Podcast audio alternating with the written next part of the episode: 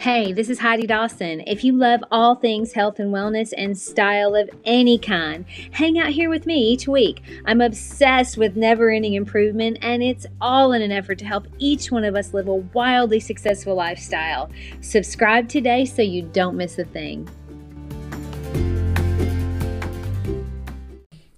Hi, guys. Welcome to the 88th episode of the Wildly Successful Lifestyle Podcast.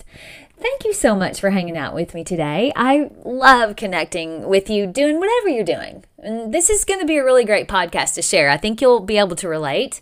And look, if you haven't already, subscribe to the podcast. And if you love it, give me a five star rating because it so helps in the podcast universe. All right, now, when I was a young girl, the religion that I was brought up in taught us that anyone that was not part of that religion wasn't happy. In fact, they basically said that if they weren't part of our religion, they were miserable. Now, I didn't have a lot of interaction with people that weren't part of my religion.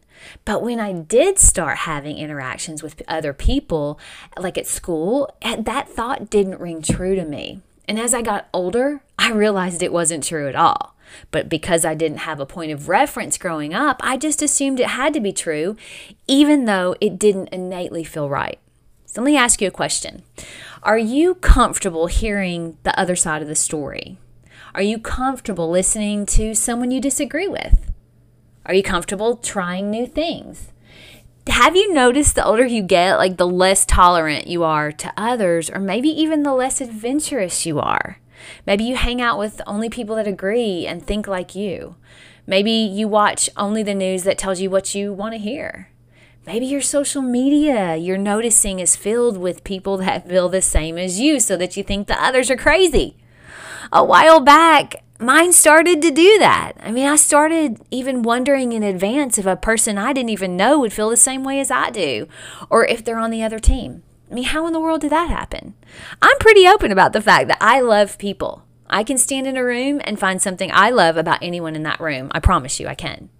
Then all of a sudden, here I am, and I'm wondering if like that random person believes this or that, or would they they dislike me because I look different from them. These were things that were actually gro- going through my crazy brain, and this is not normal for me. But I had allowed myself to fall into the trap of pigeonholed social media and bias. I sometimes would even justify it by saying, well, I don't want to dislike this person because of the way they believe, so I'll unfollow them or mute them or whatever it is that you have to do. When did that become okay?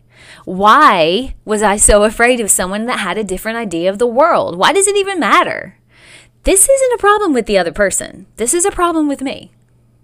We watched a documentary recently called The Social Dilemma. If you want to freak yourself out, watch that documentary. I actually suggested it's really good. It's a big problem though, and more than likely you're dealing with it too. So if everyone is having this problem, how in the world do we fix a problem that big? Well, one person at a time, if you ask me. And it starts with each one of us. I believe strongly in personal responsibility. Now, I'm a product of my choices and only my choices. And if you're older than, say, 18, you are as well. I mean, we can only blame our parents for so long.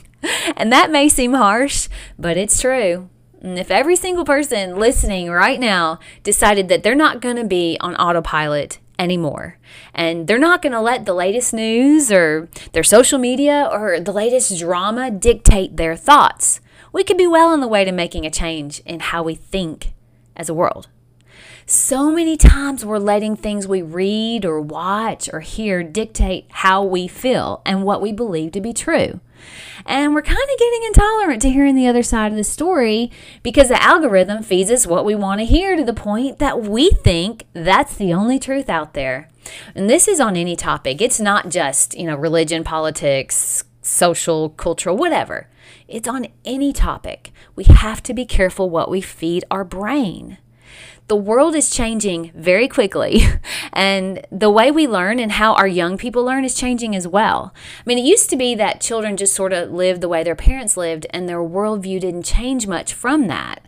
But now, with the internet, which is also called the World Wide Web, hello, the world literally is our oyster. And that's a really good thing, but it can be dangerous as well. We have to be so careful what we feed our mind. Now, I've said this before, even with my design practice. We are motivated by what we see around us. I mean, what our friends and family do and how how they even style their homes, how they dress and how they wear their hair. When I was in interior design school, we were encouraged to get the Interior Design magazine, which is mainly commercial design and it's really kind of contemporary.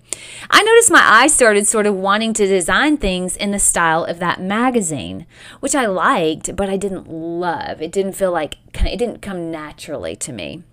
So I started making sure that I balanced out my eye with other styles like magazines like Architectural Digest, Veranda, Milieu, and Elle Decor. This allowed me to pick what I liked best and develop my own style without being too pigeonholed into one design style. See where I'm going with that? With the internet now, we have the possibility to do and see anything. We do not have to be pigeonholed into what we see or hear in our immediate surroundings. Being open to new ideas and new opportunities will help us grow and feel alive. When we grow is when we feel alive. How do we open our minds to that, though? One really important way is by being still, by not always having to be on our phone watching other people live out what we perceive to be a great life. That's what we do, isn't it? I mean, we've gotten so used to our brain being busy or occupied that we're no longer comfortable with just being still, with sitting quietly without reaching for our phone to fill our brain with whatever. Here's the thing if our mind is always full, there's no opportunity for it to grow or learn. Think about that. There's no opportunity for new ideas if our mind is constantly being filled with the opinions of other people or the latest drama unfolding on the latest series you know, anything on Netflix. How do we how do we even know what we want? How do we make space for new ideas or new thoughts that are our own if it's constantly filled with other people's opinions?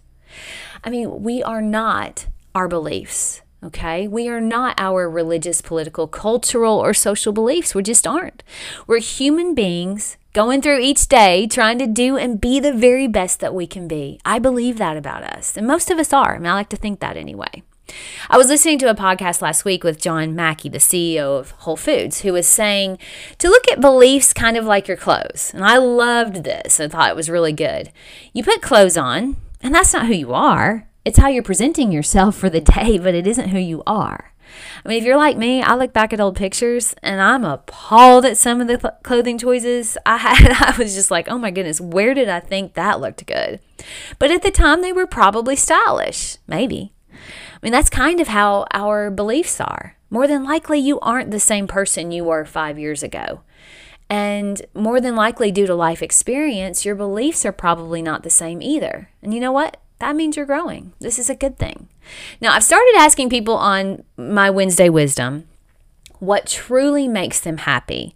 And so far, no one has said money, new cars, or big homes. It's usually something about relationships or purpose. Are you building that aspect of your life? If you aren't really truly happy, are you living your purpose? Are you nurturing your relationships? Or are you distracting yourself because that feels better than facing a life where you've stopped growing? My challenge to you this week watch the Social Dilemma documentary. But my main challenge is this delete your distractions just for one week. Hear me out just for one week, delete the apps you lean into the most when you're needing a distraction. And then add in one good habit to fill that extra time you're going to have that allows your mind to be still. Maybe a meditation app like Calm. I love that one. Notice how your thoughts change. Notice your brain will do what it's meant to do, which is to be thoughtful and curious about new things. Who knows? You might like it so much, you never want to go back. I love you guys, and I'll talk to you in a few days. Don't forget to subscribe and share with your friends because we're just going to keep going bigger and better places together, and I love that about us. Talk to you in a few days.